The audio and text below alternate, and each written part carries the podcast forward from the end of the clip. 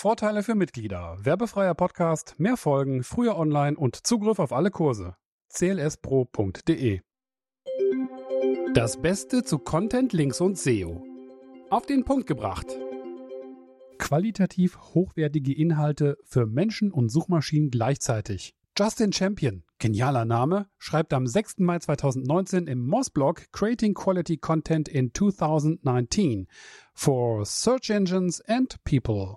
Justin schreibt, wir müssen unseren Lesern dabei helfen, eine Transformation durchzumachen. Es reiche keinesfalls aus, einfach nur unser Bedürfnis nach dem mehr Geld verdienen zu befriedigen. Wir müssen unseren Lesern eine bedeutungsvolle Erfahrung liefern. Wir müssen ihnen dabei helfen, Gelerntes anzuwenden. Und wenn wir das richtig machen, dann bauen wir Vertrauen auf. Dies führe dann dazu, dass diese Leser sich bei der nächsten Kaufentscheidung an uns richten. Wer das schafft, hat effektiven Content. Justin behauptet, dass solcher effektiver Content nach einer bestimmten Vorlage, einem Blueprint erstellt werden kann, beziehungsweise dass wir ihn nach dieser Vorlage erstellen sollen. Und dann gibt er zehn Tipps, wie dabei vorzugehen ist. Nummer eins: Wähle dein Thema. Die Themenauswahl soll sich idealerweise an der Käuferpersona ausrichten. Man solle also alles, was man über diese Person weiß, zusammentragen und sich dann fragen, welche Fragen hat diese Persona? Wobei braucht sie Hilfe? Was wüsste sie gerne über unsere Branche? Und worüber redet so die Konkurrenz? So wählt man also ein Thema aus, wobei man von einem allgemeinen Thema auf ein engeres Thema runterbricht. Das Beispiel hier Running Shoes, also Laufschuhe, runtergebrochen auf Laufschuhe für den Marathon und Haltbarkeit von Laufschuhen. Punkt Nummer zwei, Keyword Research.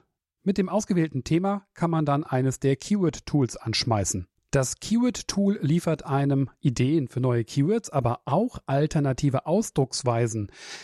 Justin schreibt öfter über das Thema Digitalnomaden, also Digital Nomad, und sein Keyword-Tool sagt ihm, dass er auch mal den Begriff Remote Worker benutzen soll. Und Variationen davon wie Remote Working oder Work Remotely.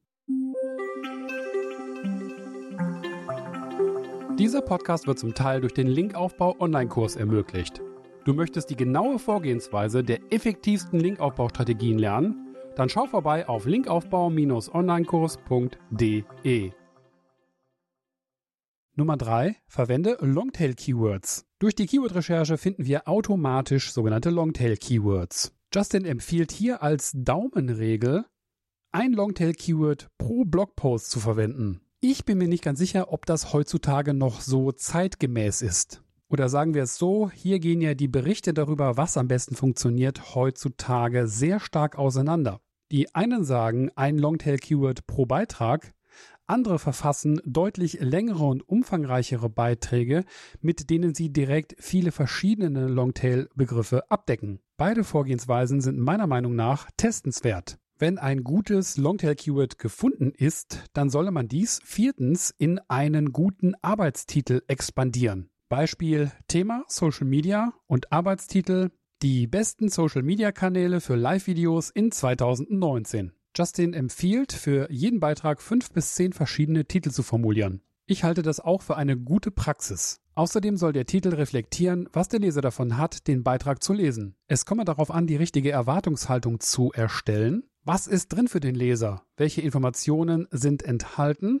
Und welches Format hat der Blogpost? Ein Beispiel einer Headline in einem HubSpot-Artikel How to create infographics in under an hour. 15 free infographic templates. Eben wie man Infografiken kreiert, mit wenig Zeitaufwand und Vorlagen hat man auch noch. Justin verweist auf eine Studie von HubSpot, in der HubSpot herausgefunden hat, dass der perfekte Blogtitel ungefähr 60 Zeichen enthält. Headlines haben zwischen 8 und 12 Wörtern, weil diese am meisten auf Twitter geteilt werden. Und wer mehr bei Facebook rausholen möchte, der verwendet circa 12 bis 14 Wörter in der Headline. Nummer 5. Kürze deine URL. Kleiner SEO-Tipp von Justin, also keine Jahreszahlen oder so in der URL, denn das ermögliche ein späteres Updaten und Neuveröffentlichen, ohne dass ein Redirect eingerichtet werden muss. Guter Tipp. SEO Guide 2019 in der URL muss dann nicht auf SEO Guide 2020. Dieser Podcast wird zum Teil durch unsere Arbeit in der Linkaufbauagentur ermöglicht. Dort bauen wir nicht nur hochwertige Links für unsere Kunden auf und das seit mehr als zehn Jahren. Wir produzieren ebenso verlinkungswürdige Inhalte, Texte für Landingpages, machen Content-Inventare, Link-Analysen und führen komplette SEO-Audits durch. Wir beraten und begleiten unsere Kunden auch bei der Umsetzung von technischen On-Page-Maßnahmen bis hin zu State-of-the-Art SEO-Split-Test-Kampagnen. Linkaufbau-agentur.de Dann werden die Alt-Attribute für die Bilder richtig ausgefüllt. Das war Schritt 6. In Schritt 7 werden ansprechende Metadeskriptionen geschrieben. Da fällt mir ein, das muss ich in meinem Blog auch noch regelmäßig machen. Machst du es schon? Ich weiß nicht, wie wichtig das für das Ranking ist. Jedoch, wer es mal rankt, der will natürlich auch gute Meta-Beschreibungen haben. Nummer 8. Optimiere die interne Verlinkung.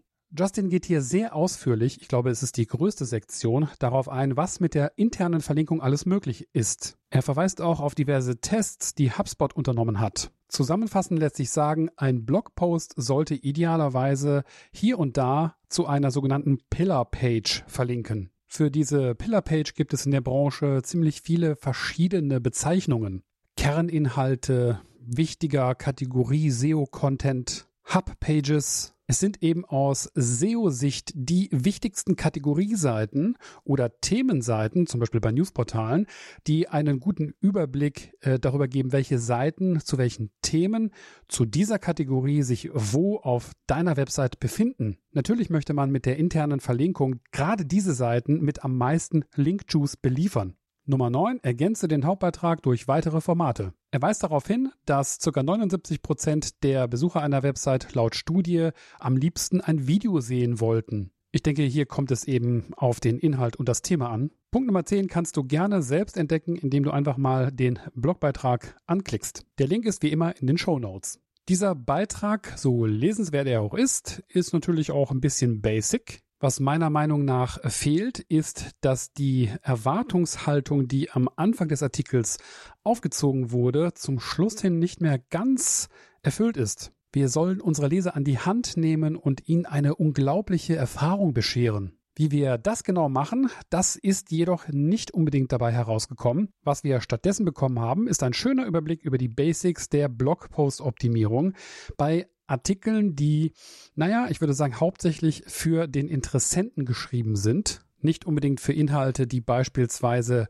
für den Linkaufbau produziert werden und natürlich auch nicht für Inhalte, die für den Verkauf gedacht sind. Ansonsten hat das alles Hand und Fuß und wenn du Anfänger im SEO bist und auch im Content Marketing, dann war das mit Sicherheit für dich fantastische Information. Ich habe mir auf jeden Fall jetzt vorgenommen, im Yoast-Plugin zukünftig auch das Feld für die Meta-Description richtig auszufüllen. Bis zur nächsten Folge. Damit ist diese Folge zu Ende. Ich hoffe sehr, dass sie dir gut gefallen hat.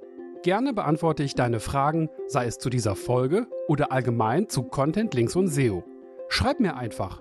Frische Kontaktdaten findest du stets auf content-links-seo.de. Falls du den Podcast magst und dir viele weitere Folgen wünscht, dann schreib doch bitte eine positive Rezension in der Podcast-App deiner Wahl.